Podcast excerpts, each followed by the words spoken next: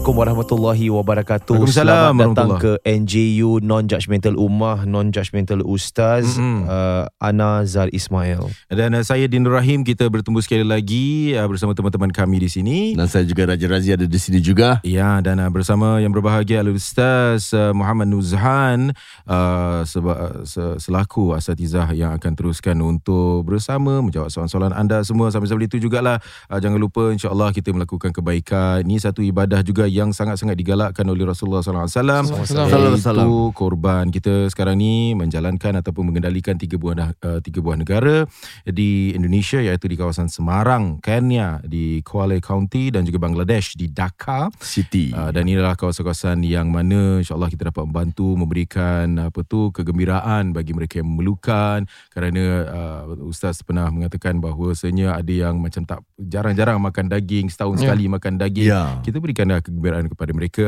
harga-harga semuanya kita dah letakkan di nju.sg garis miring shop Ya, salah satu negara juga yang saya rasa sangat-sangat kita boleh bantu dan sokong juga Hmm. di negara Bangladesh. yes Oh, ya. Ha, kerana negara Bangladesh ni bila pengalaman mereka yang buat di sana, mereka akan berikan sampai ke beneficiaries tu sampai lebih daripada 15,000 orang. Semua beratur, oh ya rumah-rumah anak yatim beratur, Hmm. orang-orang tua semua beratur. Hmm. Dan dalam masa yang sama Saya rasa suka lah Pasal orang-orang mereka yang ada dekat sini Yang bina rumah kita Ya betul. Ya. Kan kita pun banyak kawan-kawan uh, Bangladeshi kat sini So I think like To me it's like a calling A kan, give Untuk back sama-sama lah back together Pasal insyaAllah saya pernah Saya ada Apa ni Cleaner-cleaner dekat bawah blok saya tu Ya. Dia ada- ada daripada Bangladesh Okay. Jadi saya berbual Eh brother I want to ask you You from which city ya brother Okay. Hmm. Dia cakap dia dekat daerah I forgot Apa nama Okay. city dia Hmm. Tapi dekat-dekat dengan Dhaka tau Okay Oh. Ah, Dia cakap because I want to do korban You know korban Yes yes korban You want to Hmm. do at my city Hmm. Dia gitu dia cakap ah, No Ah. lah bro I think we will be doing at Dhaka Ah. Nama Dhaka Dhaka my city near Dia gitu Yeah Ah, Oh, so dapat jugalah ah, eh. dia cakap if I you do see. we can we also can get. Hmm. Okay. Please do brother, please do. Okay dia I will tell my family dia cakap Eh. gitu. Oh, ah. Okay, Dan okay. saya nak ingat nak, buat dia masuk Boleh, Tapi boleh. tak tahu dah ada masa ke tak Boleh, Ah, boleh. I'll try to get him insyaAllah Boleh one of the dia cuma kambing di sana dia punya breed lain sikit. Dia bukan seperti breed di negara-negara lain. Kambing Ah, kacang eh? Dia kambing kacang tapi Oh, betul, eh? dia nama Bengal punya apa Variant lah. goat ke apa the Variant variant different different breed ah. Oh. Dan dia punya breed uh, agak apa rendah sikit daripada kambing-kambing biasa. Eh. Hmm, I see. rendah sikit. InsyaAllah. sekali lagi kita ingatkan kepada korang lah untuk tempahan melakukan ibadah kurban, uh, kita dah boleh start uh, menempah nju.sg garis miring shop. And now it's on to the show.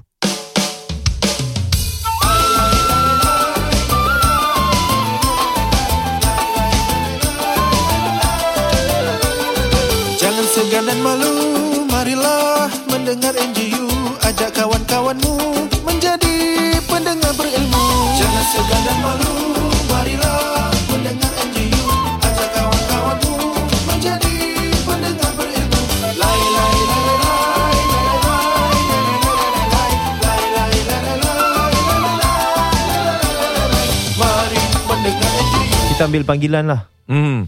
Panggilan so far belum ada orang yang ada soalan lagi Okey. Kau ada soalan? Kita ada soalan agama? Kita ada satu soalan. Ada orang uh, soalan dekat room chat sebab ada soalan juga Ya. Boleh ke? Mana sesuai? Kita Ini ini mengenai uh, kejahilan lama lah Ustaz eh. Ah, Satu soalan daripada pendengar kita Okey. uh, macam kita pun kadang-kadang uh, tak lari daripada melakukan kesilapan atas dasar kekurangan kurangnya ilmu agama ataupun tak tahu dan sebagainya. So sekarang ni dia nak ambil tahulah. Mm-mm. Uh, beberapa tahun yang lalu waktu Ramadan Mm-mm. diorang ni memang betul kira tak tak faham eh uh, Mm. tentang uh, hukum hakam waktu Ijtihad lah. berpuasa dan sebagainya dan uh, mereka melakukan um, uh, sebagai suami isteri mereka melakukan apa tu uh, diorang tengah what's the Mm. word eh uh, Ah, bersatu. uh, diorang bersatu Mm. terima kasih Intimasi. Uh, Memang tak boleh lah berintimasi. Ni memang tak boleh Waktu pagi Ramadan, waktu siangnya Ramadan. Ah. Ha, dan dalam keadaan jahil. Oh. Dan sekarang ini apabila mendengar NGO baru dia macam, "Eh alamak, macam mana eh? Macam mana eh? Hmm. Ah, nak kena bayar apa? Bayar itu, Fidyah. bayar ini, nak kena." Jadi Mm-mm. macam mana Ustaz? Adakah sebagai orang yang jahil yang tak tahu bila sekarang dah tahu, jadi dia dia dah tak perlu nak membayar-bayar dia punya apa tu apa yang dia Mm-mm. lakukan ni Mm-mm. ataupun bagaimana Ustaz?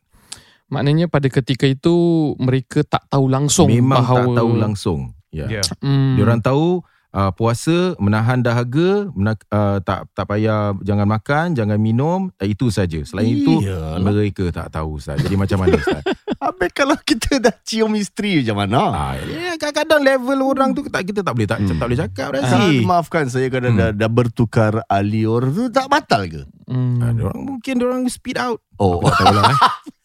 Macam mana Ustaz? macam mana Ustaz ber- ah, Hmm. So sekarang ni dah boleh membayar ke nak macam mana cara membayar ke macam mana Ustaz? Okay. Um, kita tahu eh, hukum asal siapa yang melakukan persetubuhan. First. Ya, ya, ya. Ah, tu perkataan dia eh. Ya. Waktu dalam bulan Ramadan, uh, kerana terlupa Hmm. ataupun tak tahu Hmm. hukumnya haram eh Hmm. atau yalah dia tak tahu lah. Yelah Ah. mula dengan kadal kan? Ah. Kadal kadal kadal.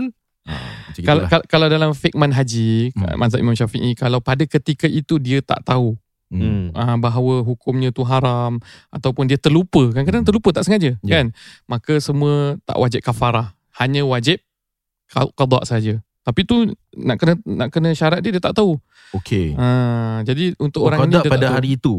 Qada berapa hari yang dia tak puasa itulah satu hari tu yang Satu tak puasa hari itulah. Ah, qada Okey. saja uh, tapi kalau umumnya Hmm. bagi kita lah ni kita boleh katakan hampir maklum minad din bidarurah apa makna maklum minad din bidarurah Hmm. maknanya semayang tu wajib Hmm. kau belajar ke tak belajar semua orang tahu. Perkara yang uh, kira semua orang faham. Okey. Ah tu mak- namanya maklum minadin bidarurah. Hmm. Jadi ini di dalam kategori bukan maklum minadin bidarurah. Tak semua orang tahu Hmm. kan. Ah tapi kalau dia tahu bahawa kalau dia membatalkan uh, atau dia bersetubuh di siang Ramadan, Hmm. maka itu dia perlu kafarah, maka dia wajib kafarah. Hmm. Kafarah iaitu apa kalau dulu it'am sitina miskinan eh Hmm. ataupun beri makan Ya. uh, kepada orang miskin Ya. uh, ataupun dua bulan berturut-turut lah. Pertama sekali membebaskan hamba. Hmm. Hmm. Zaman sekarang tak ada konteks hamba, jangan Hmm. pula kita apa pandai-pandai kiaskan. Hmm. Kedua berpuasa dua bulan berturut-turut. Hmm. Ui. Ya. Ketiga Mau heavy. Lama ah, ah, sih. Ya. Lepas tu beri makan kepada fakir miskin. Ini atau ke dan? dia kemudian dia maknanya you choose, dia dia you bukan boleh choose. Oh, dia boleh first choose, eh? kalau you tak ada second. You dah cuba buat second tak boleh baru pergi third. Dia tak boleh ah 60 orang miskin. Kalau gitu orang 60 orang miskin kadang-kadang dia ada kemampuan, tak ada Oh. benda bagi dia. Oh, yelah, Ah yelah. tapi dua dua bulan berpuasa berturut-turut ah Hmm. baru dia tahu. Susah kan? Ah. Susah. Jadi bila dia dah cuba cuba cuba cuba dia tak boleh tak boleh tak boleh baru dikasih makan 60 orang miskin dan dia akan rasa insaf pada pada Ramadan akan datang dia tak sewinang-winangnya nak bersetubuh Tapi kenapa sampai macam itu Ustaz? kerana Dua bulan mm, berpuasa, mm-mm, tak ada hari raya. mm-mm. Habis Hari raya macam sendiri, ah, ah. dah lah, tak, tak ada bazar. Habis keluar orang Melayu makan Ui, susah, depan Ustaz. kau. Hmm. Ni Ah, Ini Takkan- cabaran eh. kenapa Ah. sampai dapat figure dua bulan tu? Satu kerana itu ketetapan Allah. Kita tidak sampai segala-galanya boleh mempersoalkan ketetapan Allah. Eh, Ini Tapi Allah suruh. Ya, sebagai kafarah, penghapus. Tapi kat, se- seandainya pun kalau kita nak cari hikmah dia mungkin hikmah dia supaya kita merasa insaf pada masa akan datang. Ah, tak tahu tak ada Sedangkan puasa beraya. enam pun dah susah. Ah, siapa suruh you bersama berhari raya di siang Ramadan tu? Ah, kan dah tak boleh raya dah. Ah, tak something like that lah. Hmm. Alamak. Okay. Okay lah. Ah, tapi ada helah. Ah. Ada orang Hmm. dia berpegang kepada sebahagian pandangan ulama, dia helah. Helah dia apa? Hmm. Dia makan dulu. Dia makan, Hmm. dia batalkan dengan makan which is dosa lah. Okay. Ta- baru dia bersama suami isteri. Oh, Jadi- jadi, bayar dia sikit. Bayar dia hanya qada. Kerana aku dah batal Oh. puasa. tapi dah ada niat macam tu. Boleh. Sebahagian ulama mengatakan itu helah. Ah, ingat eh, Oh. kau nak alang-alang tu kau makan dulu. Hui. Jadi kita bukan galakkan lah tapi kita ajarkan pandangan para ulama dalam me- memahami Ini nas-nas. kepelbagaian uh, Ya. pendapat-pendapat yang boleh Betul. kita ikut lah. Betul bukan Betul. itu dalam mazhab Syafi'i sebenarnya. Mazhab Ah. lain yang berbeza pada perkara tersebut dan menyatakan Hmm. tetap kena bayar. Mana boleh kau tipu. Tapi dalam mazhab Imam Syafi'i rahimahullah antaranya makan dulu Hmm. atau minum dulu. See. Ah. Hmm. dan dan perkara ni uh, ada juga ulama ya ini cerita lain lah. Ada ulama dia kata aku pernah uh, pernah dengar orang berbuka puasa bila azan dia bersama suami isteri. Pasal dia kata kenapa kau bersama suami isteri? Kau Hmm. gelojo sangat ke? Tak. Hmm. Pasal makan belum tahu sumbernya datang dari mana. Tapi suami dan isteri jelas aku dengan dia halal. Fuh, Ah. ini apa punya dalam. Ini apa punya word ni? Betul kan? Okey. uh, Tapi baik, at least baik. nak kena minum air sikit Ustaz Pasal mulut tengah bau tayar Ni kalau terus lah Kalau terus kan? Ya, Ada soalan baiklah. Din Baik, baik. Uh, kita teruskan dengan soalan-soalan yang lain. Kalau nak tanya soalan, soalan, kita ya. boleh angkat tangan. Ya, ya, Bagi ya, mereka ya. yang ada kat dalam ni, angkatlah tangan. Jadi kita boleh berbincang sikit sebanyak dengan asatizah kita. Uh, Melex, eh Max Leo. Hello Max, kita bersama Max. Kita dah jemput dia untuk naik ke atas. Ya Untuk bertanyakan soalan-soalan. Assalamualaikum Max. Assalamualaikum. Waalaikumsalam, Max, silakan. Buat panggilan di mana ni Ah. Max? Uh, daripada Punggol bro. Oh, okay silakan My dengan neighbor. soalannya. Hmm. Silakan. Uh, uh, Ustaz, nak tanya Ustaz, Ni silakan. kalau solat Jumaat, Mm-mm. bila macam kalau kita sampai macam dah nak terlambat, macam kubah dah nak start, Mm-mm. kita uh, masuk sebayang sunat dulu ke atau dengar kubah dulu? Mm-mm. Baik. Then uh, tengah-tengah tu kan uh, solat Jumaat ada dua kubah, the first one and the second one. Dua azan bro Mm-mm. Din? Dua khutbah. Oh dua khutbah Dua khutbah. Ah, dua kubah. Then bila uh, imam dah eh, uh, imam dah baca first kubah, then tengah-tengah tu ada baca doa kan. Kita ah. kena apa kita harus baca part itu ah. Okey. Pasal saya kurang pasti. Baik, terima kasih. Soalan yang baik, Max. Baik, Oh. Max. Ya. Soalan. Pertama soalan Max adalah bila kalau kita solat Jumaat, Ya. kita datang dah khutbah, perlu tak kita solat dulu sunat atau kita just dasuk duduk dengan khutbah? Okey. Eh? Hmm. Jadi jawapan dia kalau boleh jangan lambat eh sembahyang Jumaat. Hmm. Tapi Nabi SAW pernah perintahkan Sallallahu seseorang yang datang terus duduk untuk Yes. bangun sembahyang. Yes Pada ketika itu Nabi sedang berkhutbah. Betul. Jadi secara jelas hukumnya adalah sebaiknya sembahyang sunat dahulu kerana ada nas yang peristiwa berlaku orang terus duduk sahabat terus duduk pasal nak menghormati perbual apa khutbah tersebut kan. Which many of us kadang-kadang nak terus dengar juga khutbah aku dah Yeah. lambat kan.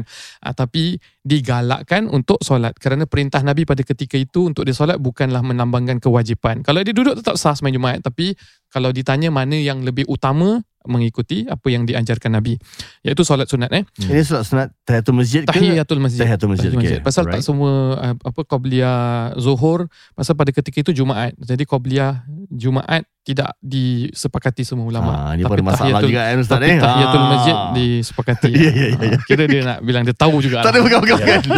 Dia kan dulu belajar pondok. oh. santri ya Santri. Ini aku Aku saya Saya sampai pernah santet ni Pernah terdebate Dengan arwah bapak saya oh lah almarhum Ah, Tapi arwah bapak saya cakap Solat tahiyatul masjid je lah Yalah. Kau nak kena debate dengan bapak Pasal Solat sunat Jumaat Ada ke tak ada Ya, ke betul. apa betul Solat sunat tahiyatul masjid sudah itu memang tidak ada perbezaan mesti Yes, ada yes. betul Oh. Ah. Sama juga macam ada orang kata sebelum sembahyang Jumaat ni ada ke tak? Kita cakap Ba'diyah tetap ada. Ha, lepas Jumaat tu tetap dia ada. yes, Ha. yes. Kedua, soalan beliau mengenai antara dua khutbah. Dua azan ini terjadi pada zaman Sayyidina Osman bin Affan. Pasal lambat eh Uh, kerana Sayyidina Osman merasakan bahawa perlu mengingatkan jemaah untuk datang ke masjid dahulu, disebutkan di pasar. Sehingga zaman sekarang ada dua azan. Zaman Nabi satu azan. Hmm. Kemudian yang khutbah dua tu rukun daripada zaman Nabi. Rukun khutbah, rukun solat Jumaat tu dua khutbah. Okey. Imam kena baca dua khutbah. okay. Jadi dia tanya antara dua khutbah tu selalu kan orang imam akan baca uh, apa uh, muazzin akan uh, menyebutkan zikir-zikir kan Ya. yeah. yeah, yeah. uh, menyebut zikir uh, apa ya uh, salimu tasni apa yuwakum fi qulana wa nafa'ani wa iyyakum bima fihi min al-ayat wa zikr hakim taqabbal minni wa minkum tilawatu innahu huwas samiul alim aqulu qawli hadha wa astaghfirullah azim li wa lakum wa li sa'iril muslimin wal muslimat wal mu'minin wal mu'minat fastaghfiru fa ya fawzal mustaghfirin wa ya najat najatat taibin amin ah. amin Ya muwafiqat ta'i'in. Wafiqna li ta'atika ajmain. Dia baca tu Dia bermunajat. Jadi kita semua Kalau tak tahu boleh amin. Kalau tahu Sebaiknya kita doa sendiri. Kerana Doa di antara dua khutbah adalah Waktu-waktu mustajab. Hmm. Maka di, Oleh sebab itulah diadakan bacaan-bacaan doa oleh Bilal sehingga orang yang tak tahu berdoa ataupun mungkin tak tahu nak buat apa dia pun diaminkan bersama dengan doa sang Bilal yang membaca tadi. Tapi kalau kita sendiri kita ada doa sendiri kita baca doa sendiri kerana itu merupakan waktu-waktu mustajab di antara dua khutbah. Temu Azin tengah gitu Tengah Hmm. bermunajat. Kita boleh macam Ya Allah Tuanku uh, berikanlah aku kekuatan, berikanlah aku kekayaan. Hmm. Boleh. Kau tabakanlah hatiku. Boleh kan? Boleh Dalam jangan kuat Melayu. sangat lah. Pas pak cik sebelah pun takut dia pun terdengar juga eh. Ya ya ya ya. Ya. Habis doa yang yang mustajab lagi satu time imam tengah nak naik mimbar pun sama kan Ustaz? Betul, itu antara waktu-waktu mustajab sedang Waktu-waktu mustajab kan? mimbar. I see. Betul, betul. Baik, uh, kita, Kita ada ada, lagi. satu soalan ni daripada pendengar kita uh, LS uh, dia ada LS. DM ni lah. Salam NJU. Waalaikumsalam. Hey. Alright, so uh, I have a question about abortion uh, and it's not me Mm-mm. and it has been bugging me for a long time. Mm-mm. I do not condone it. I do not support it. However, Mm-mm. this person came to me for help. Mm-mm. I did advise this person about the repercussions about doing abortion in this life and afterlife. But this person like mati-mati want to get rid of the the baby inside. Mm-mm. Apa hukum for myself? Where do I stand just for knowing this and she came for me for help? So Mm. macam mana Ustaz? Nah, Nabi pernah bersabda inna ahadakum yujma' khalquhu fi batni ummihi arba'ina yawman nutfah. Okay. Uh, kita ni dihimpunkan ya penciptaan kita dalam rahim perut ibu kita ni Okey. selama 40 hari. Hmm. Kemudian jadilah segumpal darah, kemudian jadilah segumpal daging, kemudian ditiupkan roh. Ya, jadi hadis-hadis seperti ini para ulama menyatakan bahawa uh, ringkasannya selepas berusia 4 bulan haram secara mutlak untuk menggugurkan Selepas 4 bulan, okay. selepas 4 bulan. Uh, melainkan kalau dia mengancam nyawa sang ibu. Hmm. Jadi kalau dia ada some apa orang kata tu ada mungkin dia bes, dibesarkan akan Ada apa complication ke apa? complication Hmm. hmm. itu majoriti ulama kata tak boleh lagi dah.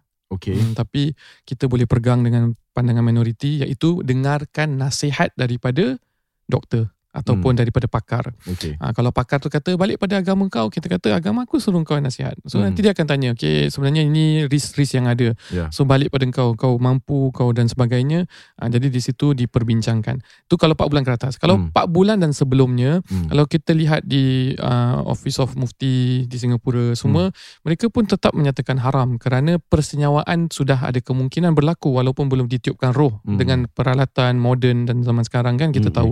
Uh, cuma kalau kita tengok pandangan kitab-kitab klasik yang lama, mungkin pada ketika itu belum lagi ada apa uh, kajian-kajian Hmm. ataupun pandangan mereka bersandarkan dengan hadis yang tadi kita sebutkan tu. Ya. Maka mereka katakan dikhilafkan ulama kalau sebelum 4 bulan kalau ada sebab-sebab yang tertentu mendesak masih boleh lagi tapi kalau tidak ada sebab tetap haram. Jadi kesimpulannya yang ingin saya sebutkan kita ambillah pandangan-pandangan yang menyatakan tidak boleh. Kenapa? Kerana itu lebih dekat dengan kejadian manusia untuk menjaga nyawa anak, untuk mental health. Tak semua orang bila sudah menggugurkan anak Hmm. dia akan tak menyesal 10 tahun akan datang, 5 tahun akan datang. Kadang-kadang Oh, dia akan ya. live to that guilt juga. Ada emotional. Ah, emotional. Jadi kalau tidak ada sebab-sebab yang mendesak, hanya disebabkan nak tutup malu lah, kan? Itu bukan jalan ini. Tapi kalau sebabnya mendesak, dia membahayakan nyawa sang ibu, Hmm. maka di situ ada kelonggaran. Uh, ada kalau macam selain daripada sebab uh, salah satu sebab untuk membolehkan abortion adalah tadi ustaz cakap sebab uh, apa tu uh, ada Complication. complication dan sebagainya. Tapi kalau macam untuk Hmm. dalam mana dia menjaga dia punya dalam segi dignity dia, maruah dia. Tu- tutup malu lah. Tadi uh, ucapan tutup malu tu dia Ya. actually bukan satu benda yang kecil boleh jadi satu yang benda yang besar, Hmm. boleh melibatkan pergaduhan, pertelingkahan dan sebagainya. Hmm. So in order to avoid that, adakah itu boleh jadikan sebagai satu alasan Kal- untuk membolehkan Kalau dah lepas 4 bulan, tak boleh. Tetap tak boleh. Haram. Kalau sebelum 4 bulan macam mana Ustaz? Kalau sebelum 4 bulan, masih ada perbincangan fikir yang membenarkan atau tidak. Okay. Ha, tapi majoriti Hmm. ulama fatwa Singapura negara lain semua menyatakan tetap tak boleh lah. Tak boleh Menggugur, hu, asalnya hukum menggugurkan tu tak boleh Okay, faham. kecuali masa-masa tertentu. Hmm. Jadi masa-masa tertentu ni perbezaan pandangan antara ulama. Jadi Hmm. antara perkara kalau saya sendiri 120 kalau orang hari yang ya? datang ya Hmm. satu empat bulan kan. Baik. Orang yang datang hanya kerana nak tutup malu dan sebagainya saya akan sebutkan kamu telah melakukan satu dosa dan Hmm. perkara yang kamu lakukan ini pun di, dipandang satu benda yang berdosa kalau setelah 4 bulan hanya semata-mata nak tutup malu kan Hmm. sebagainya. Yeah. Dosa Sedangkan dia dosa apa Ustaz? dosa membunuh. I see. Dosa membunuh. Habis Pasal ni sudah bernyawa. Hukum kishosh ke macam mana? Kalau zaman uh, dahulu ada sebahagian uh, pandangan ulama menyatakan dia kena bayar uh, kepada fakir miskin eh uh, dia punya apa kafarah dia tadi dia bukan hanya perlu bertaubat Hmm. Ah. I see. uh, sampai kena bayar kafarah seperti itu untuk Baik. untuk in order for dia to redeem and bertaubat pasal dia uh, hukum membunuh juga I see. Ah, pasal dia ada nyawa Okay. Wow. hmm. Wow. This is a contentious topic. Like Yeah. um, it has been widely discussed recently dekat America Mm-mm.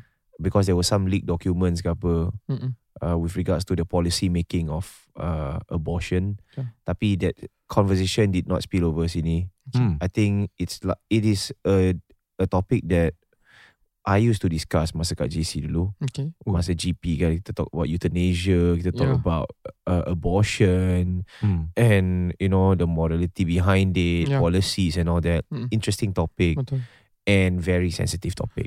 ya yeah. and Right. sebenarnya dekat DM saya saya pernah interaksi Hmm, hmm, hmm. banyak orang tanya mengenai ini Hmm. selalunya yang yang saya rasa perlu diberi wajar diberi keprihatinan Ya. untuk kita ni adalah komplikasi kan Hmm. kepada anak tersebut doktor dah nasihat I'll be Uh, honest, like uh. recently kan my wife pregnant kan. oh ya And then we send untuk this test. Now Yeah. bukan lagi Oscar test tau. oh Betul? Uh, to check for disability. It's another test. I forgot what is it. okay how Uh, slightly pricey tapi dia boleh kasih really like an in-depth punya Oh. uh, analysis of the uh, fetus lah. Kau nampak, kau nampak teman. Uh, yeah, I, I I said bukan aku yang buat tapi I was there what. Hmm. But they Yeah, show so you kan. yeah, and then uh, there are certain stages. Kau buat a certain stage, nanti dia cakap oh probability of uh, disability one is to how many thousand. Kau go to the next stage, Okay. kau akan tahu oh is one to every five thousand ke apa that sort of thing. So Hmm. and then right after that, let's say if you highlight that there is a disability, then they give you the option Hmm. Oh. to you know either gugurkan Hmm. ataupun tidak. And then although um I don't want to say what Hmm. lah because Hmm. this thing is uh, kita nak tahu saja. betul And then my wife asked me, so kalau dis- disability you gugurkan ke tak actually ya? hmm. Terus I was like, I was put in a spot man. Hmm. Like I asked her, then for you, say dis- she said disability or not, I will still keep lah. Hmm. You know, Hmm. Mm-mm. what about you? Alamak, macam mana aku nak cakap eh? Because you see, I I am a firm believer of uh, macam uh, your body, your choice. But I Okay. don't know whether in Islam that kind of like flies ke tidak. Hmm. So you get what I mean? Lah? There's different interpretation. Like how far is it your body, your choice? Mm-mm. In terms of abortion, you already uh, cakap yang four four months and above, And above. dia jadi satu dosa, right? Mm-mm. Hmm. But eventually, if you do it, you know, itu kau accountable dengan Tuhan lah kan? Mm-mm. Mm-mm. I get you get where I'm coming from. Betul, like this, uh, so for me, pula I'm not the one giving birth. betul Do I even have a right to Ya, say that? betul. Macam you know, of course, obviously, it this is a marriage, it's a partnership. Sometimes we discuss certain things. Mm-mm. but I do not go through this. So I believe that macam you know these questions are not for me to answer. Hmm. Somewhere would I keep it? Would I not? Would you like to keep it? If you want to keep it, you keep it. lah. If you not, then I have to give that moral support juga. lah. Like, betul is it wrong for me to say that? Because saya bila advice pasangan saya Hmm. yang ada datang, dia bilang dia tak nak, suami dia tak nak. Saya cakap you cannot decide on apa yang uh, your wife tak setuju. You mesti perbincangan bersama. yeah, yeah. Uh, satu dia melibatkan badan dia walaupun tu benih awak walaupun awak suami isteri tapi Yeah. you cannot make that decision based on your own punya keinginan. Hmm. dan kedua etika juga harus kita ambil perhatian ethics ethics is about orang a sets of rules yang telah diperbincangkan ethos kan apa yang boleh apa tak boleh apa Hmm. implikasinya kepada diri masyarakat itu pun kita perlu ambil kira dalam membuat satu keputusan Hmm. baru juga kita juga sandarkan dari segi hukum jadi hukum secara kesimpulan adalah empat bulan ke atas melainkan dia memudaratkan nyawa si ibu maka Hmm. tidak boleh Hmm. haram. Tapi 4 bulan ke bawah masih diperbincangkan ulama. Cuma secara keseluruhan hukum menggugurkan janin adalah haram. Ui. Ui. Macam pakcik saya dia cakap kalau dia check, kalau dia find out Faizal Hanafi eh? Ah tak tahu, tak boleh cakap nama lah kira. Terus eh. tak boleh cakap nama. Ni. aku aku ramai pakcik. ah, dia punya prinsip pula dia cakap apa? Kalau let's say dia dapat tahu cacat, ah, ah, bukan Hmm. cacat macam mungkin ada Disability. disability. Hmm. Yelah cacat lah. Ah cacat dia akan gugurkan. Hmm. Ah, dia cakap gitu pasal apa? Pasal dia tak nak nanti bila dah kemudian hari Mm-mm. macam let's say contoh dia dah meninggal. Mm-mm. Siapa Isteri dia jaga? dah meninggal siapa nak jaga anak ni? Ya. Dan mungkin kalau orang jaga dia akan jadi beban kepada orang-orang lain. Ya. Allah SWT Ah, sebut sampai dalam Al-Quran, fikir. La Eh. taqtulu auladakum khasyata imlaq. Allah dah sebut jangan kamu bunuh anak-anak kamu Hmm. kalau kamu takut makan minum mereka. Nahnu narzukuhum. Kami yang merezekikan mereka. Ya. Itu dari segi rezeki lah. Hmm. Tapi rezeki bukan hanya sebatas makan minum. Tapi sama ada dia hidup dalam kesengsaraan, perhatian, pendidikan dan sebagainya kan. Jadi orang boleh memilih juga daripada sudut tu. Sebab itu kita kembalikan kepada ibu bapanya, bincang dengan pakar sama ada dia nak teruskan atau tidak kalau ada komplikasi yang telah berlaku. Tapi secara as far as hukum is concerned, kalau complication dia terhadap ibu, memang ada consensus. This consensus. is I've got- these past few days I've been thinking a lot Huh? about life. Hmm. Oh. Life. Oh, itu, itu lagu Napalm Death Ustaz. Bukan, bukan, bukan. Ah, Maksud Zan saya- nyanyi tu. I I feel I've come to a um, realization. Life is a privilege. Hmm. It's a window that has been given to us to Hmm. live however we want to live it, and then right after that kita kembali kepadanya. Hmm. It is like ibarat kita di sebalik satu tirai, Mm-mm. tirai kamar ke apa. Hmm. Oh. Kita peep out and we are. It's a privilege to s- to look what's happening outside. Lepas tu kita tutup balik that particular um, tirai lah. Which Okay. means life, however hard ataupun easy that God has willed for us, Mm-mm. it is satu kesempatan dan juga satu privilege untuk kita. Because bila when I look at my kids, satu hari they will die. Okay. I look at my parents, one day they'll kick the bucket. And for Okay. myself, I only have a few more years here on Sure. earth sebelum I'll say goodbye. Mm. And in those times that we are here, whatever we want to make of it, we can make of it. But we will not bring everything of it to the next life. Yang kita bawa hanya, you know, amal Mm, ibadah kita and yeah. all that. Like for me, who are we to say that you do not deserve this window of opportunity to live through it, however sengsara it may be for you or for other people, Mm. because that's for God to decide. Mm-mm. And we say that, oh, because I, I think Mm-mm. you are going to suffer Mm-mm. in the in the life that you're gonna be brought into, and that is why I will cut you that opportunity from breathing, from eating, from living.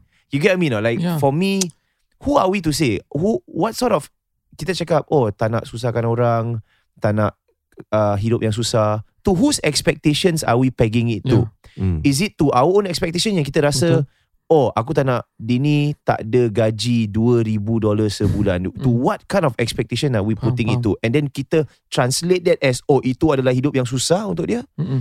Adakah oleh kerana dia tidak berkesempatan untuk berintimasi dengan seorang pasangan seperti orang-orang yang lain dan sebab itu kita rasa itu satu satu perkara yang bagi dia. uh, satu masalah bagi dia dan uh, dia itu satu kesesaraan. Baik baik jangan bawa dia ke dunia sebab akan ada masalah sosial seperti ini dan seumpamanya yang dia tak akan mampu untuk berkomunikasi dan ada pasangan dia Betul. like for us to define you know Yeah. How your life will be Mm. based on our own experience kita kita marahin lah siapa kita Betul. untuk katakan sedip I don't know that's what I feel lah Ada juga Hmm. yang apa Hmm. yang sempurna tapi dia biawak hidup. Ah, pun susahkan Eh, orang juga. ya, Oh, ya, ya. ada juga yang sempurna. Betul tapi juga, ada eh. juga yang uh, tak mampu ataupun ka, ada uh, berlaku pada tubuh badan dan sebagainya tapi dia lebih berjaya daripada Hmm. orang-orang biasa. Hmm. Kan? Ya. Ya, macam kesempatan dia untuk hidup let's say satu kecacatan yang dia akan hadapi. Mm-mm. Baik dari sudut intelek, dari Ya. sudut fizikal, Betul. rupa dia, keupayaan dan seumpamanya. Mm-mm.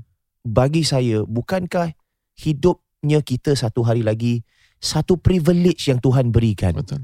Beyond the riches that He has given us. InsyaAllah. Beyond kesempatan kita untuk makan, Mm. untuk buat apa-apa Betul. yang ada. Betul. Itu untuk bernafas saya rasa itu Masya satu Masya Allah satu privilege. Untuk wujud. Untuk wujud yes. Untuk wujud. Untuk wujud. Ah, dulu ada satu lagu kan. Mari mawar kuraikan cinta Kerana cintanya kita abadi Konon-konon Dengan sebab rahmat kasih sayang Allah Wah, terima kasih. Dengan rahmat kasih sayang Allah, Allah jadikan kita wujud. Once kita dah wujud, apa pun nasib kita, kamu tak makan, kamu duduk tepi jalan, kamu penagih, kamu apa-apa. Tapi you cherish the beauty of life and Yeah. you will be you exist and you akan ada di alam akhirat selalunya kan. So itu satu satu point lah iaitu kewujudan itu sendiri satu nikmat, belum keimanan. Exactly kan? Ya, my point. kewujudan, Kewujudan. Then the end Kewujudan. point would be kita akan return balik kepada dia. Ya. Ya. I don't know. That's what I I might be wrong lah, Yeah. but I'm just sharing. Um, Mm, mm, mm. sebelum saya nak uh, sebut tentang orang-orang yang mungkin ada melakukan keguguran itu mungkin ada alasan-alasan Yeah, tertentu. yeah, I'm not saying that, yeah. Ya, alasan tertentu yang memang tidak salah pun Mhm. semata-mata kalau pakar dan juga hukum membenarkan. Tapi Allah sebut asa an takrahu syai'an wa huwa khairul lakum wa asa an tuhibbu syai'an wa huwa syarrul lakum wallahu ya'lamu wa antum la ta'lamun. Mungkin benda tu kau tak suka tapi sebenarnya lebih baik. Hmm. Baik sama ada di dunia, di alam lain Hmm. ataupun benda tu kau suka tapi sebenarnya tak baik Allah yang lebih mengetahui jadi kita mengukurkan kebaikan kesenangan. Ni kan rupa tak susah kan boleh berfikir. Sedangkan ada dimensi keindahan iaitu wujud aja dah indah Yeah. mungkin sama ada nanti dia tenang aman damai di alam Hmm. yang lain kan Hmm. jadi perkara-perkara ini perlu kita ada world view yang lebih luas untuk kita buat keputusan-keputusan terhadap pengguguran ini World Baik, terima peace. kasih. World peace. Yalah, kena. Ya, baik. world view world peace lah eh. Ya, yeah, of course. Terima kasih kerana mendengar dan pastinya podcast ini dibuatkan khas kepada anda oleh teman-teman kami yang akan menjalankan ibadah kurban. Kami perantara saja. Ya. Kami connectkan all of you yang sedang mendengar untuk melaksanakan ibadah kurban bersama dengan teman-teman kami yang ada di Bangladesh. Mhm. Uh, kita ada tim di sana yang akan menjalankan ibadah kurban. Kita ada tim di Indonesia Mm-mm. uh, di kawasan mana? Semarang. Semarang, Semarang. yang, yang akan jalankan uh, ibadah kurban ini Hmm. dan juga tim yang sama di uh, Kenya. di Kenya Betul. untuk melaksanakan ibadah kurban di sana Hmm. uh, dan teruskan kalau ada hajat hanya perlu lungsuri laman www.ngo.sg garis miring shop. Mhm, Dan uh, saudara bagi mereka yang nak lakukan uh, ibadah kurban atas nama arwah ibu dan ayah juga dipersilakan saja dan juga digalakkan. Dan uh, sekali lagi kami ucapkan ribuan terima kasih kerana mendengar kami uh, untuk uh, episod yang kedua ini. Semoga dapat manfaat dalam jawapan-jawapan dalam soalan-soalan yang telah pun diberikan, diutarakan uh, dan semoga anda uh, dapat memanfaatkan uh, dalam mana mencari keredaan Allah Taala. Sehingga bertemu lagi di lain kesempatan. Ila liqa. Assalamualaikum warahmatullahi wabarakatuh.